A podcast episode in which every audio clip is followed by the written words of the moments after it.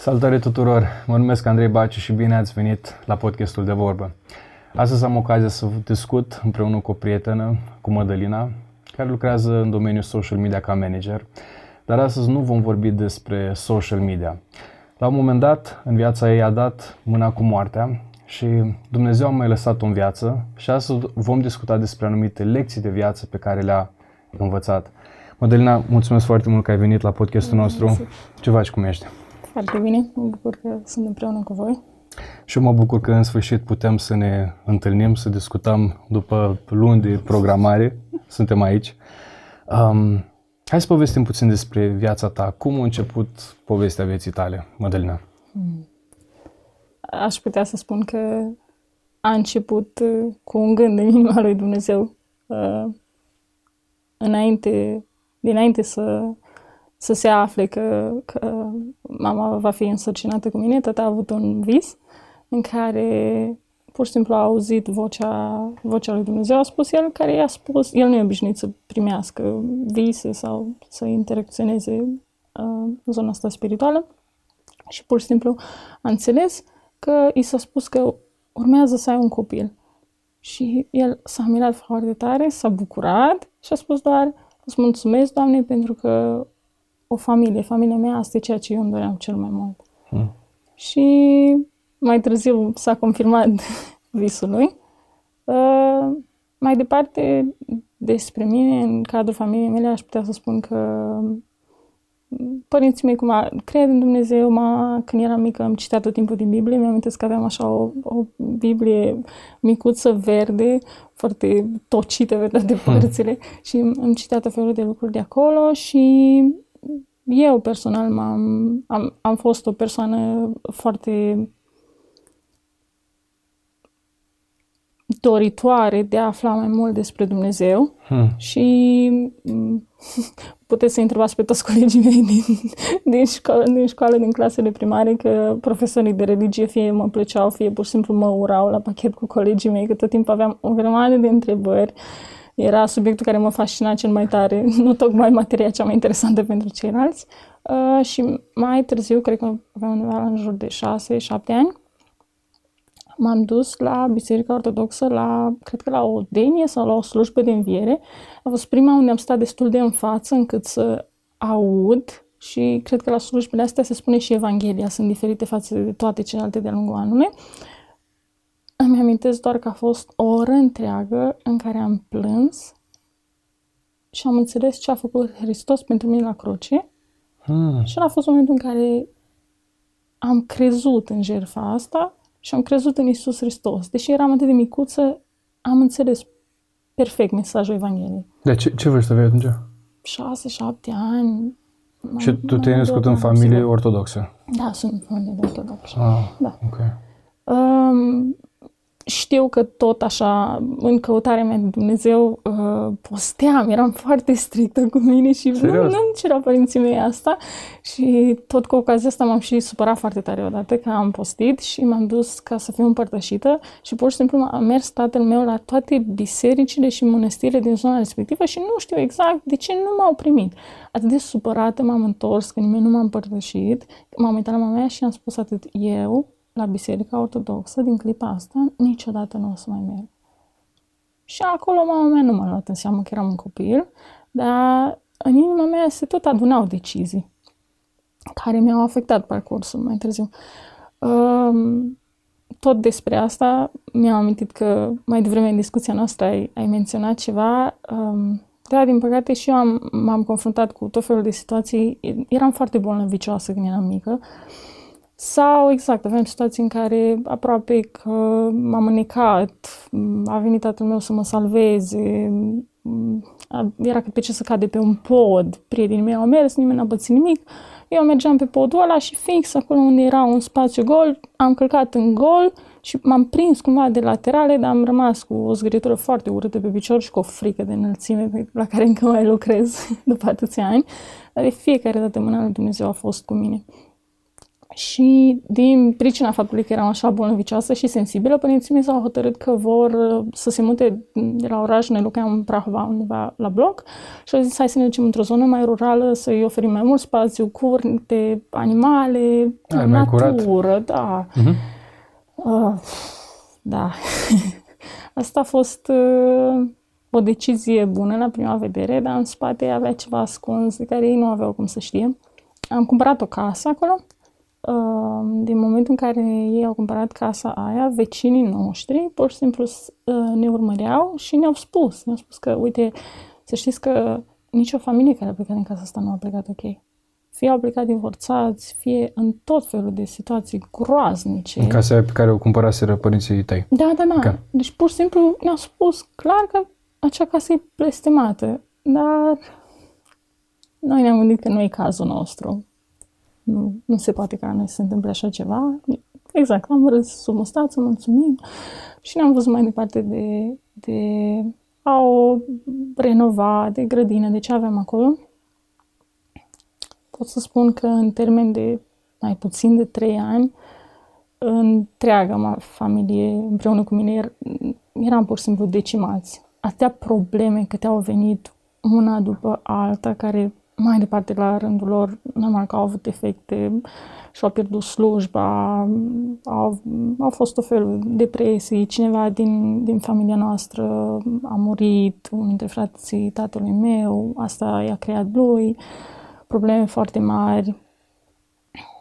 Uh, am ajuns în toți trei, să zic așa, în situații disperate. Eu a trebuit să încep să lucrez de la vârsta aia. De la ce vârstă?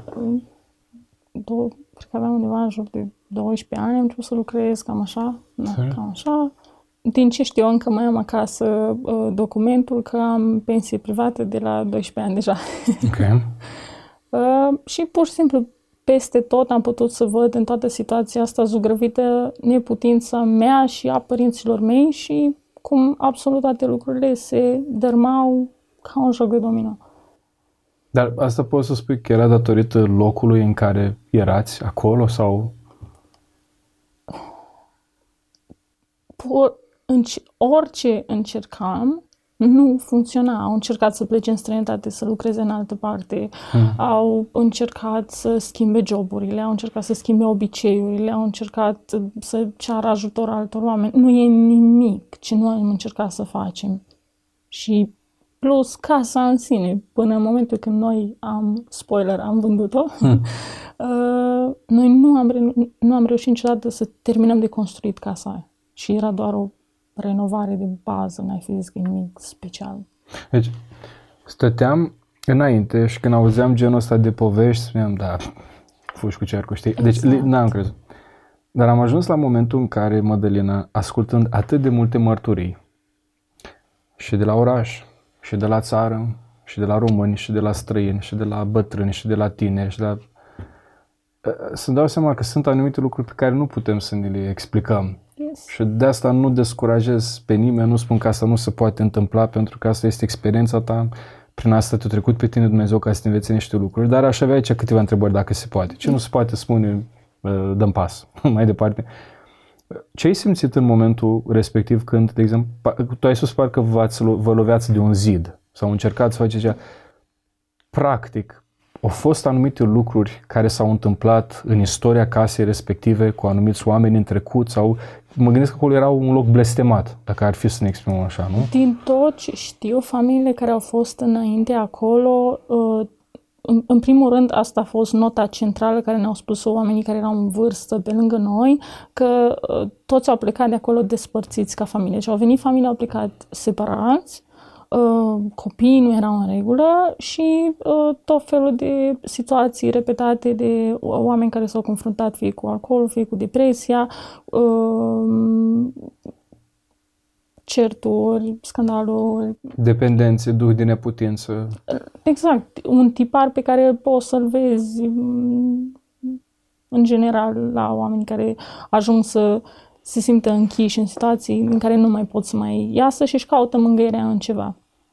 Dacă Dumnezeu a avut uh, a avut în vedere asta și avea și o, o scăpare deja pregătită pentru cine era gata să, să o primească. Deci într-un loc în care erau influențe demonice, pentru că te uitai la rezultate, oamenii erau ok până când ajungeau acolo, după care se destrămau și plecau mai departe e, și ați ajuns voi. Am testat-o și în momentul când ne-am întors ca să o vindem, din momentul când am intrat în zona aia, deja eram acum la vârsta, eram adultă, din momentul când am intrat acolo, am simțit și acum știam să fac diferența ce simt. La nivel spiritual. Da, pur și simplu am ajuns acolo și când m-am rugat, asta o să sune ea cea mai ciudată rugăciune uh-huh. pe care am făcut-o vreodată și e interesant că nici n-am povestit-o nimănui, dar pur și simplu m-am rugat pentru pereții casei alea. Mi se părea că erau îmbibați cu tristețe și cu apăsare. Și știam, în, în cazul meu, știam că nu e vina părinților mei. Știam că noi, fiecare dintre noi, am dat tot ce avem și că era dragoste între noi. Ei sunt exemplul meu de cât de uniți sunt și cât de aproape au rămas prin toate lucrurile prin care au trecut. Hmm. Și nici măcar casa nu a reușit să-i despartă, slavă Domnului, casa. Deci ai avut o familie puternică, care au reușit să... Că ziceai um, de, de lucrul ăsta, că pereții erau grei. Crescând într-o familie creștină, um, eu credeam că la toți era la fel. Era mm. pace în casă, liniște în casă. Dar tu ai spus un lucru legat de bunica, nu mai țin, bunica sau mama ta care, mama ta care citea din Biblie, nu iartă mă să am minte. Um, când tu chem prezența lui Dumnezeu într-un loc, Dumnezeu este acolo. Și părinții mei au chemat prezența lui Dumnezeu peste viața mea, s-au rugat, au proclamat lucruri. Eu la fel fac peste copiii mei. Dar am avut ocazia să merg și eu în anumite case, în anumite locuri, care simțeam apăsarea respectivă. Mm. Și nu era ceva mistic, uh, fantastic, uh, ieși... Mm. pur și simplu, prezența pe care tu o chemi acolo, în mod direct sau indirect, este acolo. Îl chem pe Dumnezeu, El va fi acolo. Îl onorezi pe cel rău, El va fi acolo.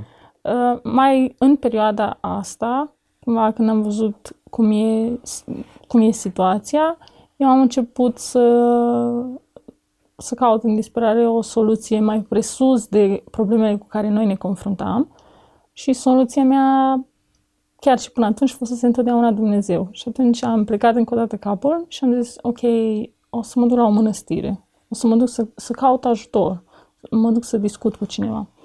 Cum vreau să clarific asta, nu cred că situația care mie mi s-a întâmplat uh, este un tipar care se întâmplă peste tot, a fost cazul meu și pe mine asta m-a încurajat spre altceva. Am ajuns la mănăstirea respectivă, m-am dus cât mai în față pentru că voiam să vorbesc cu preotul de acolo.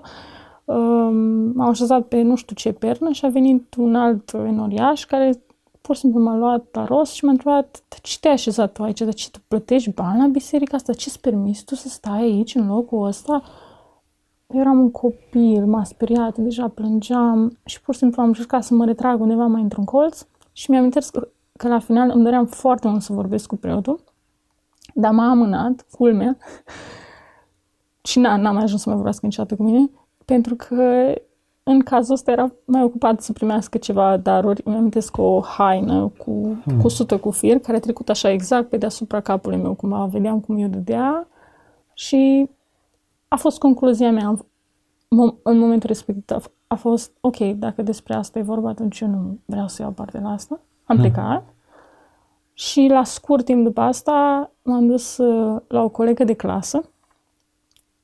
Știam despre ea că ea merge la o altfel de biserică și am avut așa o atitudine relativ urâtă față de ea. Am trântit așa un scaun în fața ei, mai mai că îi spuneam și să stea jos. Hmm. și am întrebat-o, la ce biserică mergi tu și ce faceți voi acolo? Și uh, părea ca și cum o pun așa la colț, dar în inima mea eu ardeam de fapt să aflu de curiozitate, ce e acolo. Da, mm. poate, poate ceea ce eu caut, ce am nevoie. Nu mi-am un cuvânt din ceea ce a spus. Mi-am doar că îi străluceau ochii vorbind despre Dumnezeu, de parcă avea o comoară.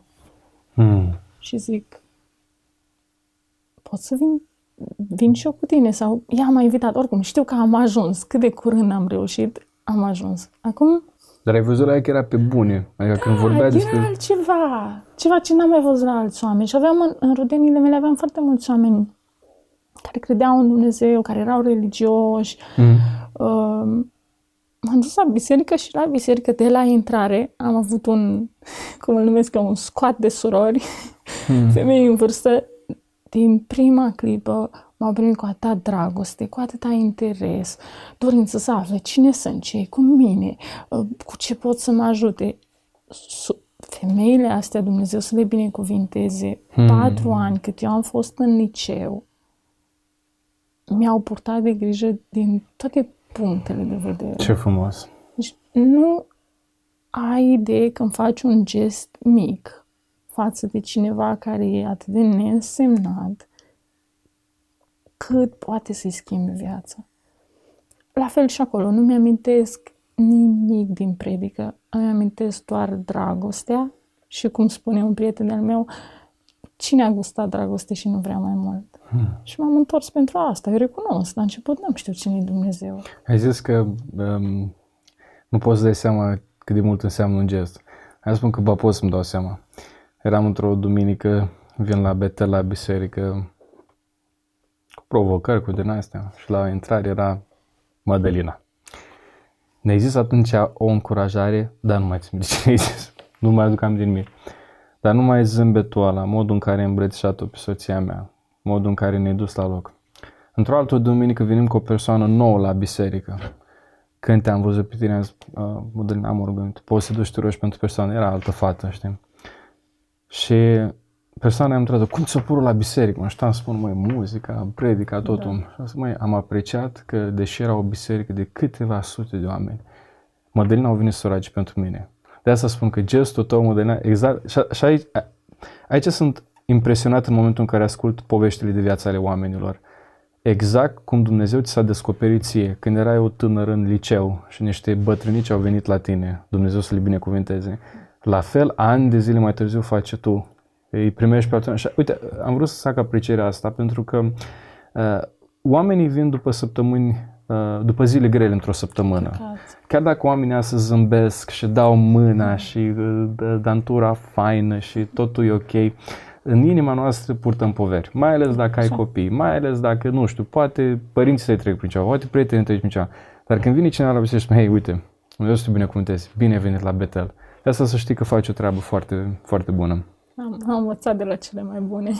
și motivul pentru care tu te-ai întors la, la biserică acolo a fost în aia patru ani de zile că ele te-au salutat, te-au primit ca, ca pe fica lor, practic. Da, da, chiar am simțit dragostea asta și um, din păcate așa face situația că um, multe dintre rudele mele, mă repet, eu vin din Prahova, asta e un background în care să fii pocăit, să fiu specifică, um, e o etichetă de paria a societății și atunci am, îmi amintesc perfect când cineva mi-a spus în față că tu nu te duci acolo pentru Dumnezeu, tu te-ai vândut pentru o plasă de haine. Și a fost foarte dureros și a necesitat uh, iertare pe care am dat-o cu drag și dragoste înapoi, știind că pe drept am fost ajutată în toate modurile posibile și dacă aș putea să dau timp înapoi, aș face lucrurile la fel. Nu hmm. cred că, nu cred că e greșit. Uh, știu că după asta, curând am primit și o Biblie și aici și mai tare am crescut problemele în familia mea pentru că am început să citesc Biblia obsesiv, pur și simplu. Și asta i-a speriat pe părinții mei. Pentru Dar de ce a fost o problemă dacă mama ta îți citea din Biblie? Pentru că dintr-un copil care tot timpul ieșea pe afară și avea prieteni, într-o dată mă închideam în cameră și pur și simplu nu făceam nimic altceva. Orice mm. oră din zi și noapte veneai, mă găseai că eu citeam Biblia și plângeam și își făceau griji ce ți-au făcut oamenii ăia. Mm. Nu înțelegeau că nu oamenii mi-au făcut ceva, ci că era din partea altcuiva chema, o chemare mult mai aprinsă. Deci, de curiozitate, îți mai aduce aminte ce texte citeai și care au avut un impact atunci pentru tine?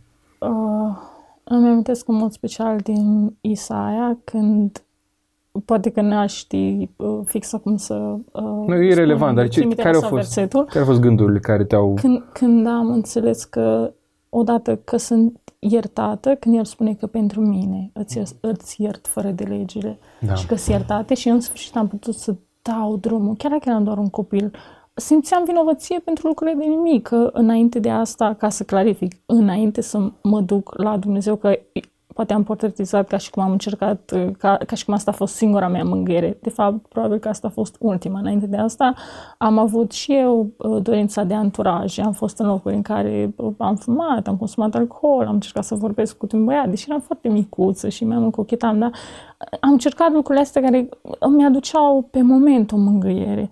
Dar nu țineau prea mult și nici nu găseam plăcere în ele absolut deloc. Și apoi m-am întors către cea care chiar era sustenabilă și reală. Și uh, cred că tot în capitolul respectiv, după asta, următoarea, următorul era cel în care spunea că vă face lucruri noi. Și îmi dădea mm. speranță, îmi dădea nădejde, ok, ceva nu urmează, mai, mai e ceva, rezistă. Și um, în perioada aia aveam destul de multe discuții cu părinții mei îi, îi înțeleg pe bună dreptate că nu era de acord prea mult să merg la biserică pentru că nu mi înțelegeau schimbarea, devenisem foarte închisă pentru ei și își făceau, doar își făceau griji pentru mine. Uh, ei, mama e, e foarte protectivă, ea a crescut uh, ca orfană din băgate și și-a dorit foarte mult să aibă o fică și să-și toarne toată dragostea și tot ce i-a lipsit ei. Tata, în schimb, e cel care mi-a dat libertate și era tot timpul las-o să devină un om matur, să-și ia deciziile singură. M-a respectat întotdeauna și și în ziua de astăzi m-a, m-a învățat ce înseamnă onoare. Și era destul de greu pentru că nu prea puteam să merg la biserică, dar Dumnezeu a, a, a creat o cale, numai că modul în care a creat-o Într-una dintre zile eram foarte supărată, la fel avusem o discuție cu părinții mei, eram pur și simplu atât de certați din situațiile pe care noi le aveam în familie, că nu mai vorbeam deloc. Și am plecat la o plimbare, trebuia să mă întâlnesc cu cineva, persoana respectivă a dispărut, nu a mai venit când trebuia să ne întâlnim și am, am cedat, știu doar că, nu știu, mâncam ceva chipsuri sau ceva și când, în timp ce mergeam spre casă, realizez că am un gust de sânge în gură. Zic, na, bine, ne face, în capul tău. Merg mai departe, tot mergeam pe jos, mai aveam vreo 10 minute, persista. Îmi scuzați expresia, scuip jos, mă uit, într-adevăr era o urmă de sânge, dar zic, cine știi ce am făcut eu? Mi-am mușcat brazul, habar nu am. Dai pace.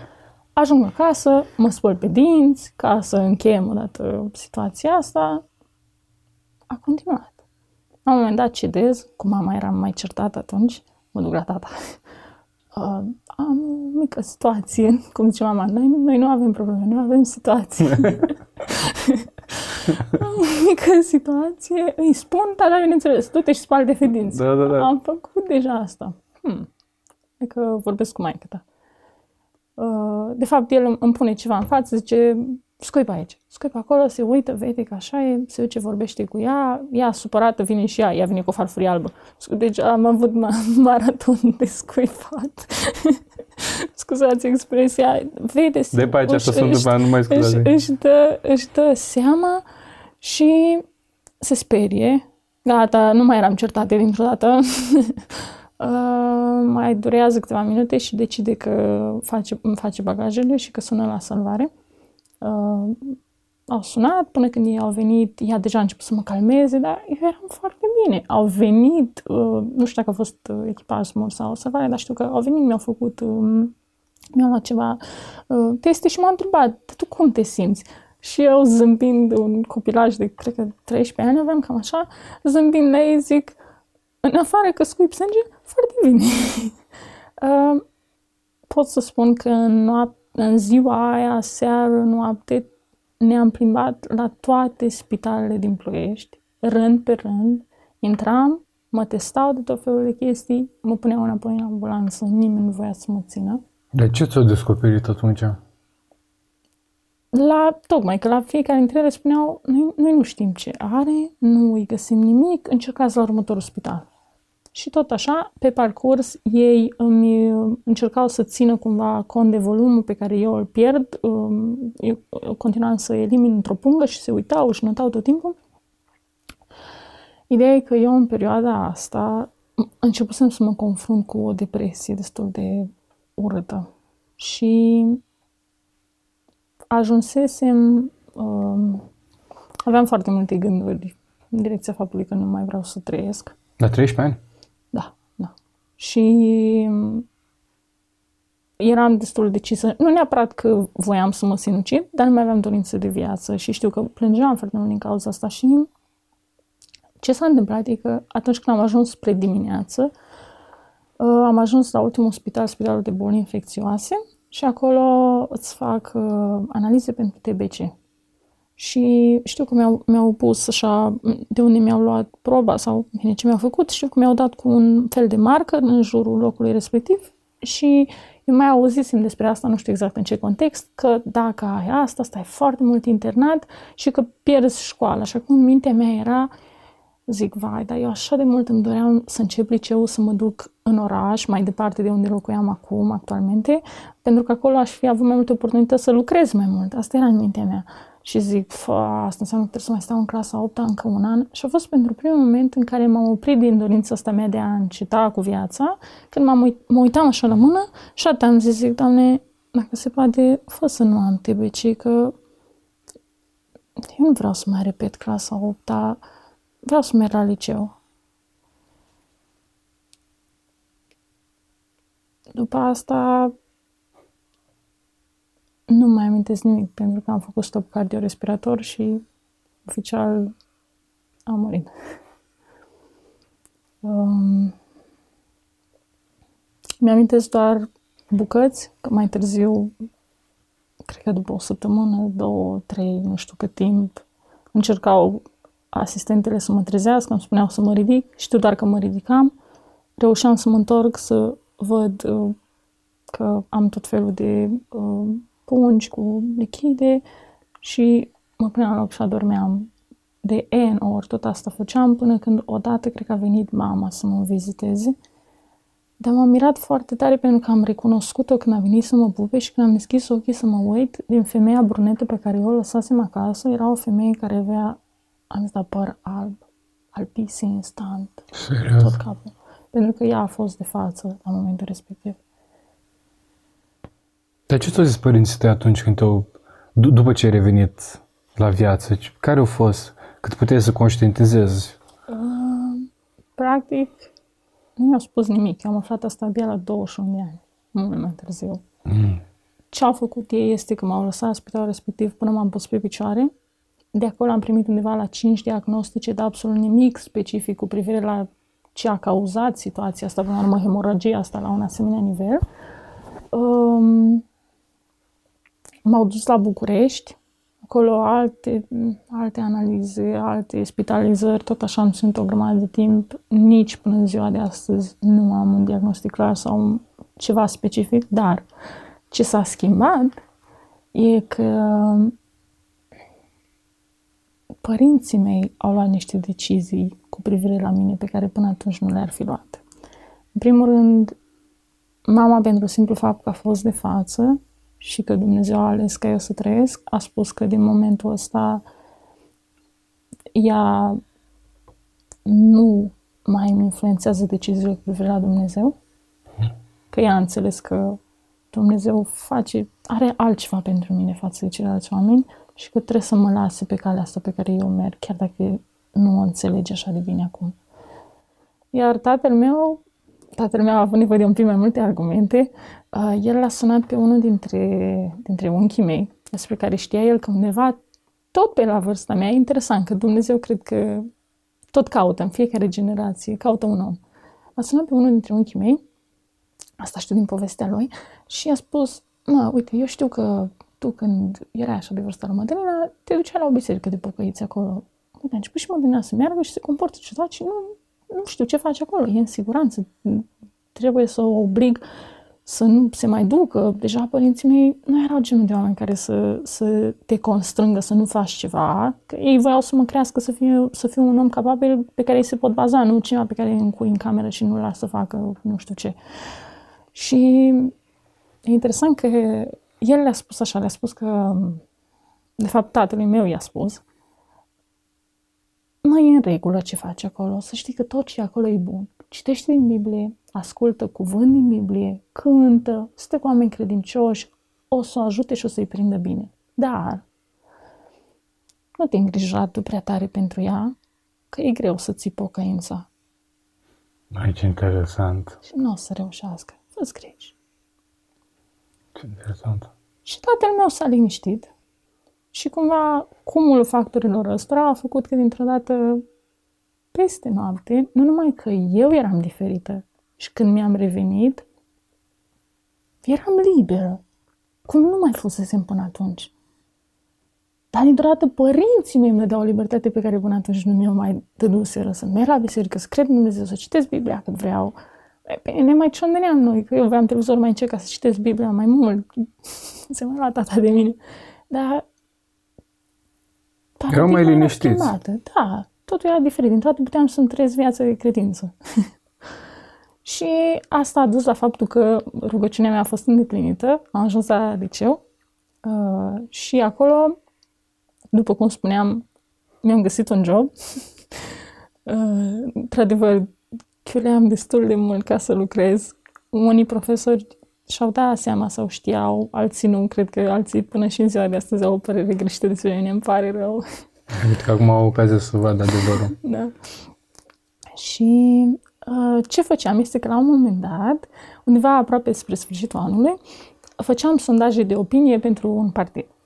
Ceea ce însemna că trebuia să merg pe stradă la oameni total necunoscuți și pur și simplu să întreb care sunt doleanțele lor cu privire la orașul respectiv și ce ar putea să schimbe acest partid pentru ei. Nu știam eu cât de folositoare, cât de folositoare îmi vor fi toate joburile astea mai târziu. Ce skill-uri acumulai tu acum. Da. Mm. Și uh, o, ce s-a întâmplat e că la un moment dat noi aveam un, un cort în care ne țineam materialele și plecam în jurul lui. Și la un moment dat când am ajuns acolo, era un om, părul alb, îmbrăcat în alb, da, om cu carne și oase, mi-l amintesc perfect, care s-a așezat în cort, fără să-mi ceară voie. Pur și simplu a venit și stătea acolo în cort și m-a așteptat.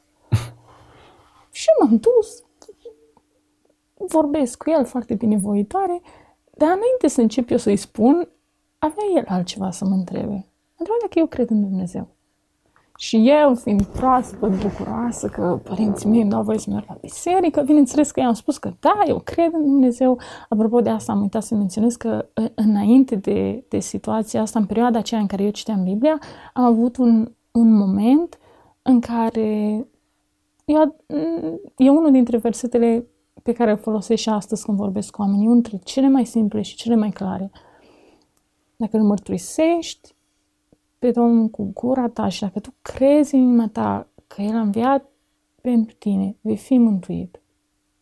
Eu n-am înțeles foarte multe când citeam la început Biblia, dar am înțeles că acolo singură la mine în cameră, pe parchetul alb, am pus genunchiul jos și am spus doar, Doamne, uite, viața mea, fix asta mi-am că am spus, am spus că viața mea e groaznică. Asta era perspectiva mea la momentul respectiv din păcate. Și am spus că eu nu știu ce să fac cu ea. Hm. Și știu că mă uitam așa spre cer și am zis, ia-o tu. și cred că tu ești mântuitorul meu și plângeam. Și știu, chiar m-am întâlnit în seara aia cu cineva și mi-a spus, vorbeam despre alte lucruri, pur și simplu m-a oprit și îmi spune, da, e ceva schimbat cu tine, e ceva diferit la tine astăzi. Atâta mi-a trebuit. Am început să mă pornesc, să-i povestesc totul despre Biblie și despre Dumnezeu nu știu, nici până ziua de astăzi nu știu cât impact a avut atunci, dar simplu fapt că m-a văzut și că a văzut diferența aia, nu știi cum lucrurile din interiorul tău ajung și pe exterior, prin ceea ce tu vorbești, chiar și prin felul, felul în care arăți.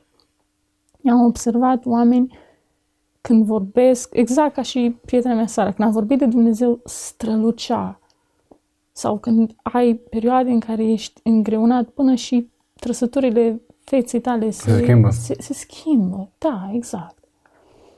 Și revenind la, la misteriosul meu... Dar înainte de a, de a reveni la domnul Stal, cu tare curios, ce, ce, am ce mi-am dat seama din ce ai povestit? Că Dumnezeu onorează rugăciunile sincere. Chiar stăteam și mă eu m-am născut în familie creștină, dinainte să mă nasc știam rugăciuni pe de rost. Nu Dar stau acum și mă gândesc, cineva care deschide pentru prima dată Biblia, știi, și nu înțelege mare lucru, spune. Da. Și spune acolo, mărturisește-L cu gura ta pe Hristos ca Domn și vei fi mântuit. Și mi se pare că e un act așa ușor trecut cu vederea, în special îi iubesc pe frații mei ortodoxi, dar în special în zona asta foarte mulți cred, dar n-ajung să aibă o zi în care doar pun genunchiul jos și zic Pentru că noi le complicăm. Le tu, complicăm, tu ești punem- stăpânul meu. Vreau să vii să fii salvatorul meu și domnul meu. Mai, mai chemat la ceva. La, la ce mai chemat? Cum vrei să Așa trăiesc de viața asta? natural, deci atâta de natural mi se pare că a fost în momentul ăla. Ți-ai pus genunchiul jos, Nu ai zis, știam ce Doamne, fac. Ei, ne întoarcem la... Băi, deci zboară timpul. Încă 13 minute. Wow. Uh, Spune-mi, te rog, de uh, experiența cu bătrânul respectiv. Era bătrân sau nu era Da, bătrân? da, da, ah, eram, ok. eram în vârstă și știu doar că m-a întrebat dacă eu cred în Dumnezeu. Și m-am uitat la el, evident că mi-a spus pologheară, da, că cred și știu eu, și el doar mă lasă și la final îmi spune, da, te-ai botezat? Ei, păi cu botezul era un pic mai complicat, pentru că aveam eu întipărit în inima mea o fixație că eu după ce mă botez, am terminat-o cu păcatul, gata, eu nu mai păcătuiesc niciodată. Tu și alți foarte mulți oameni și eu am crezut lucrul ăsta și alții eu cred. Nu, nu neapărat că știam că de păcătuit voi mai păcătui, că până ne întâlnim cu Domnul, dar e, e teama aia că gata, de acum s-au zis cu totul. Dar botezul e doar un act de identificare al faptului că ești creștin. E- Da, este un moment foarte important în care tu, public, în fața lumii, văzut, nevăzut, îi spui da, lui urmezi pe Domnul Iisus Hristos, dar e, Și atunci i-am spus asta și exact la- la fel, el cu dragoste m-a luat, nu mai știu exact, din nou, nu mai știu ce cuvinte mi-a spus, dar știu că s-a încheiat discuția aia cu mine conștientizând cu prima ocazie cu care îi botez la noi la biserică, vreau să mă botez. Ca să înțelegeți contextul, asta era o, o biserică dintr-un, din cel mai apropiat orășel de lângă zona de unde eu mă mutasem și Uh, acolo majoritar erau familii, oameni în vârstă, poate familii care aveau copii, nu erau foarte mulți tineri, să spun așa. Și um, când în sfârșit unul dintre băieții de acolo a ales să, să se boteze, nu știu, eu cumva tot așa, deși părinții mei îmi dăduseră libertate, mai aveam duminici în care nu reușeam să merg, trebuia să fac altceva, nu știu ce s-a întâmplat.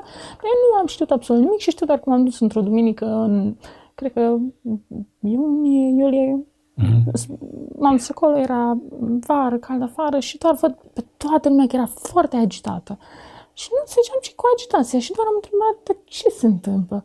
Și mi-a zis, păi se putează Rareș, nu știi? Și eram, dar și eu vreau să mă botez. Deci dintr-o dată a fost așa, toată lumea s-a oprit, s-a întors către mine. Păi, cum adică? Dintre oamenii ăștia, uh, poate piesa uh, centrală a fost um, tatăl prietenei mele cea, cea mai bună, fata la care eu m-am dus și am întrebat despre biserică a devenit prietena mea cea mai bună. Întreaga lor familie, pot să zic, a devenit cumva, precum familia mea, toate binecuvântările pentru oamenii ăștia care m-au crescut pur și simplu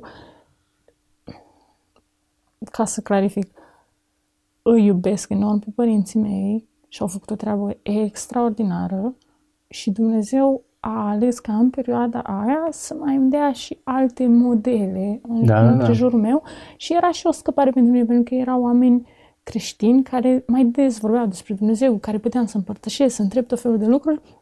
Erau tineri de, de vârsta mea, ei erau mai mulți frați, îmi plăcea foarte mult să stau cu ei, că ei făceau tot felul de chestii interesante și atunci pur și simplu câteodată trăiam mai mult la ei acasă decât trăiam la părinții mei și, și ziceau, mă, dar stai mai mult la oamenii ei, deranjezi.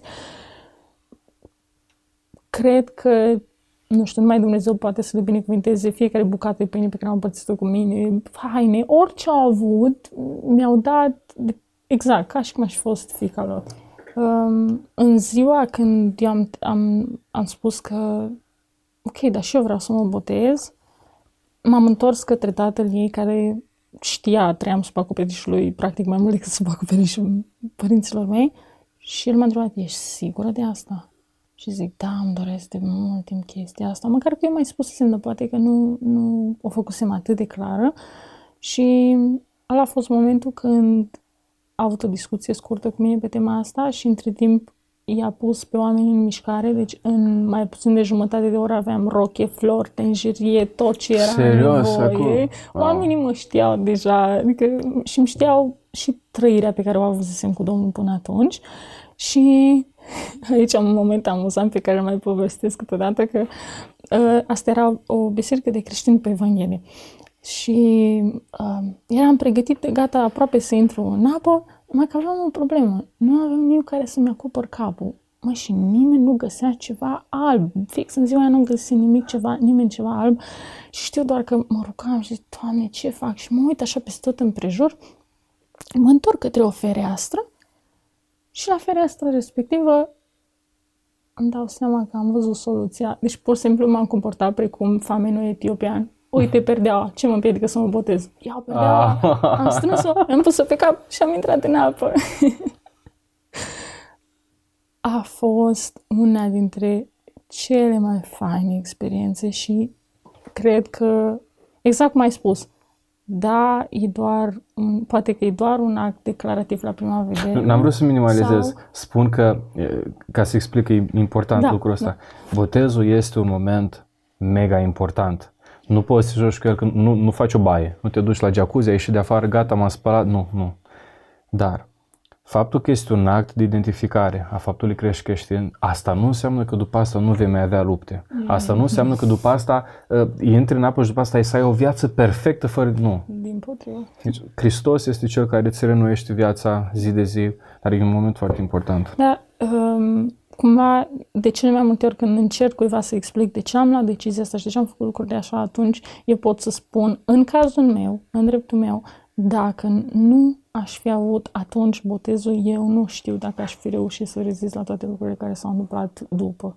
Mi-ar fi plăcut ca după toate lucrurile să fie roz. Da. Ceea ce nu se întâmplă. Nu au fost chiar deloc. Și eu am avut nevoie de asta, pot să-l compar poate chiar cu actul căsătoriei, numai că în cazul ăsta îți semnezi, îl faci de partener pentru viața de viață ta. pe Dumnezeu însuși. Pentru că l-ai ca domn și ca mântuitor, nu doar ca mântuitor. Și el îți guvernează viața. Camarad mai bun de viață și uh, domn care să te călăuzească, nu știu. Da, cred că a, au mai fost tot felul de întâmplări și situații. Poate ce a făcut diferența a fost că undeva în clasa 11-a, prietenele mele uh, urmau să ducă în vizită în Brașov la fratele lor mai mare uh, și atunci ca niciodată eu care nu îndrăznesc să mă auto-invit, doar de data asta am avut așa o îndrăzneală nesimțită să spun și pe mine m-a lăsat singur acasă sau nu știu cum am formulat și a fost, a vino și tu cu noi. O singură călătorie, nu ai idee cum poate să schimbe viața. Hmm. M-am dus cu ele și am văzut acolo un grup de tineri mai mari decât mine, un grup de rugăciune și de lucrare, oameni care nu numai că erau cu totul dedicați pentru slujire și pentru Dumnezeu, în același timp făceau și tot felul de lucruri interesante. Nu erau tot timpul, să zic așa, prinși doar cu treburile lor, ci se simțea ca o familie și totuși biserică în același timp. Atât de tare m-a fascinat și oricum eu în anii ăștia de liceu tot căutam să înțeleg ce vrea Dumnezeu mai departe cu mine, care e scopul meu, când lucrurile erau grele, încercam să mă prind de o speranță că am ceva. Iar în momentul când am fost acolo, mi-a dat direcția asta, mă, când termin, poate că acolo m-aș duce și eu. Poate că asta aș face și eu. Um, în clasa a 12 în perioada bacalaureatului, cum eu îmi doream foarte mult să mă mut singură. Mă mai mutasem o dată singură, dar din cauza situației financiare uh, m-am întors înapoi acasă îmi era și mai ușor cu școala, că mi era aproape, când, când am stat în oraș, stăteam foarte aproape de liceu și atunci mă duceam pe jos, așa făceam naveta, stăteam câte o oră, două pe drum, am avut situații în care am avut băieți care s-au luat de mine, că mă plecam de dimineața de la 5, era încă noapte, uh, tot felul de situații și am zis, ok, aș prefera să stau în oraș, mi-ar fi mai bine așa. Și în perioada bacului a fost atât de stresant totul, și ceea ce a pus uh, capac, exact atunci s-a nimerit, nu știu ce situație am avut noi cu familia, că nu aveam cartelă încărcată, nu aveam internet și eu știam doar că urmează ca la bacalaureat, bacalaureat să avem uh, toate examenele, erau date miercuri. Miercuri, miercuri, miercuri. Prima săptămână Uh, totul bine, m-am dus la ceva, nu știu, informatică, cred că am avut prima oară, nu știu ce am avut, acum din nou colegii mei știau despre mine că eu în general întârzi, că nu ajung la timp, dar nu știau ei motivația în spate. De multe ori motivul era pentru că nu aveam bani și trebuia să stau să aștept să fac cu mâna ca să mă ia cineva cu mașina și ajungeam la tot felul de ore. De cele mai multe ori eu doar mă comportam ca și cum sunt răzvrătită și trebuia să mențin o fațadă. Și uh, mă sună colega mea de bancă, hai mă, ce faci mai întârzi mult? Într-o zi de luni. Eu încercam să învăț pentru bacul la română, plângeam că nu reușeam să rețin, ce mai mult matematica și chimia decât româna. Și uh, eram, unde am întârziat? Pe aveam listening la engleză. Varianta scurtă, până când am ajuns eu acolo, tot așa, să mă ia cineva cu mașina, până când am ajuns, l-am pierdut cu totul. Am la secretariat, am început să sune comisia. Finalul a fost că mi-au scris frumos pe foaie, datele pentru că mă fi bac în toamnă, pentru că tu nu mai ai nicio șansă la bacul ăsta. Deci am simțit că viața mea s-a terminat, zic. Da, da, da. Abia așteptam să mă duc în Brașov, abia așteptam. Aveam pregătită tabăra uh, fix, după, erau toate așa perfect așezate, nu, nu mai înțelegeam nimic, simțeam că mi s-au distrus toate planurile. Mm. Și mă uitam, îmi amintesc doar că în timp ce discutau la comisie, mă uitam la o plantă, cred că ficus e, o plantă imensă care era în holul liceului zice că eram, zice că mi-am pus cap într-o situație atât de gravă, tu stai pur și simplu blocat și te uiți în gol la o plantă. Dar mă uitam la vinișoarele așa mici de pe ea și atât am avut în minte, dacă tu poți să fii atât de atent încât să ai grijă de planta asta la nivelul ăsta, cumva trebuie să ai grijă și de mine. Pe mine planta aia m-a încurajat că Dumnezeu mă are în vedere nu știu cum, nu, nu mai înțeleg nimic. Dumnezeu vorbește prin lucrurile simple și nebăgate în seamă. M-au anunțat să renunț la ideea că o să dau bacul, dar eu am insistat și zic, dar vă rog, lăsați-mă să mă duc, să vin de acum să merg la, la ce mai pot să mai merg, dar le-am și spus motivul, zic, eu am emoții foarte mari și pe mine mă ajută să mă pregătesc dinainte și măcar vin acum și îl dau pur și simplu așa, blaf, doar ca să văd despre ce e vorba și în toamnă când vin nu o să mai am emoții, așa merg o să știu despre ce e vorba. Și cum Smart. M-au lăsat, mi-au dat voie. Mi-au zis, bine, poți să vină, dacă tu vrei să te treci prin același chin de două ori și te putem împiedica, e regulă, fă asta. Tot în aceeași zi? Da, am discutat cu ei și am putut să continui ah, să merg okay. la, la toate celelalte care urmau săptămânile viitoare. Deci m-am dus, mi-am dat bacul la celelalte, m-am dus cu atitudine foarte relaxată pentru că știam că oricum nu contează, ceea ce în general te ajută. Contraintuitiv, wow. Da. Uh, le-am terminat pe toate și după ce le-am terminat, știu doar că eram atât de distrus, într-o noapte am plecat, am plecat noaptea să mă rog pe stradă, părinții mei nu prea erau de acord cu asta, dar eu eram mai nocturnă. Și știu că m-am dus undeva, undeva jos, lângă, chiar era o fântână acolo. Și știu că m-am așezat lângă ea, vedeam o lună plină, plină, așa luminoasă. Și cum am făcut din nou să mă gândesc la Dumnezeu și a fost momentul când am făcut un nou jurământ lui Dumnezeu. Și am spus așa, Doamne, dacă tu faci ca eu să iau bacul, eu când mă duc în Brașov, o să te slujesc acolo în lucrarea asta. Um, tinerii care erau acolo um, lucrau copiii din, uh, din centrele de plasament din, din județul Brașov. Și zic, dacă tu faci asta pentru mine, eu mă dedic ție. Așa. Am chiar rugăciune, ca și cum nu s-ar fi întâmplat și am uitat nu știu în câte zile mai târziu, primesc un apel și mă anunță că, printr-o minune, se reface doar listening doar pentru mine în colegiul meu. Ma. Vă dați seama ce entuziasmați au fost profesorii să vină din concediu. pentru 15 minute în care îl asculți pe un actor din America și doar dai check la câteva chestii. Și cu asta, oficial, mi-am luat bacul. Pentru că pe toate celelalte le aveam deja date. Da, fain, mă. Și după asta a urmat mutarea mea în Brașov. Acolo, următorii ani, a fost ca și cum Dumnezeu m-a ascuns. O sămânță pe care, din care dacă vrei să obții rod, ascunzi în pământ. M-a ascuns între oamenii ăștia un grup exclusivist, n-aș spune în sensul că nu voiau să uh, lase o alți oameni să participe, dar erau grijuli pentru că lucrând cu copii din orfelinate, um, ei se atașează diferit și nu vrei să le recreezi același rând dacă nu ești constant în lucrarea asta. Hmm. Și atunci erau, de, erau o mână de oameni care erau în lucrare în mod constant și acolo și eu eram vindecată de rănile mele. Uite, mă, vreau să întreb aici ceva. Uh, vreau să spun de acum că vreau să mai facem un alt podcast în care să discutăm strict despre lucrare. Uh, vreau să vorbim despre evangelizarea pe care o faci tu, mai multe. Dar am vrut ca în acest prim podcast, pentru că mai avem un minut, nu vreau să fușărim absolut deloc ne-am focalizat în podcastul ăsta mai mult pe locul de unde te scos pe tine Dumnezeu, de unde te-a format Dumnezeu. Și așa de mult mă bucur că ai intrat în niște detalii de finețe. Dar aș vrea să spun acum o ultimă întrebare și ți-am spus cu altă ocazie, vreau să știu să vorbim și despre lucrare, despre ce s-a întâmplat în Brașov, despre modul în care ai ajuns tu în Cluj, pentru că eu mă știu anumite detalii care vreau și ascultătorii noștri să le audă. Ultima întrebare în 30 de secunde, de ce Iisus?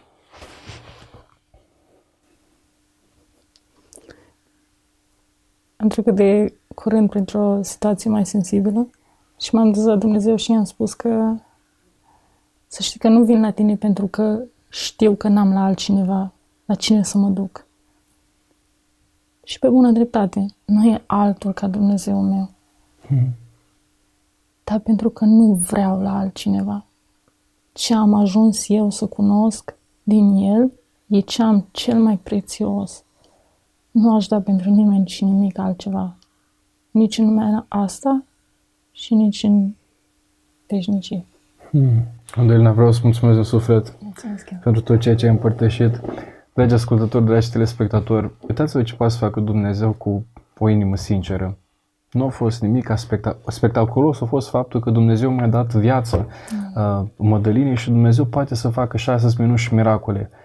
Dar modul în care ea și-a dat viața Domnului Iisus Hristos a fost printr-o rugăciune simplă. Doamne, azi îngenunchez înaintea Ta, vină și fi Domn peste viața mea. Acolo unde ești, nu te cunosc. Dar dacă tu trebuie să-ți predai viața Domnului Iisus Hristos, predă acolo unde ești. Pentru că dacă îl mărturisești pe El, El va fi Mântuitorul tău și Domnul tău. Eu am fost Andrei Baciu și te aștept și următoarea dată la un alt episod din De Vorbă Podcast. Până atunci, toate cele bune!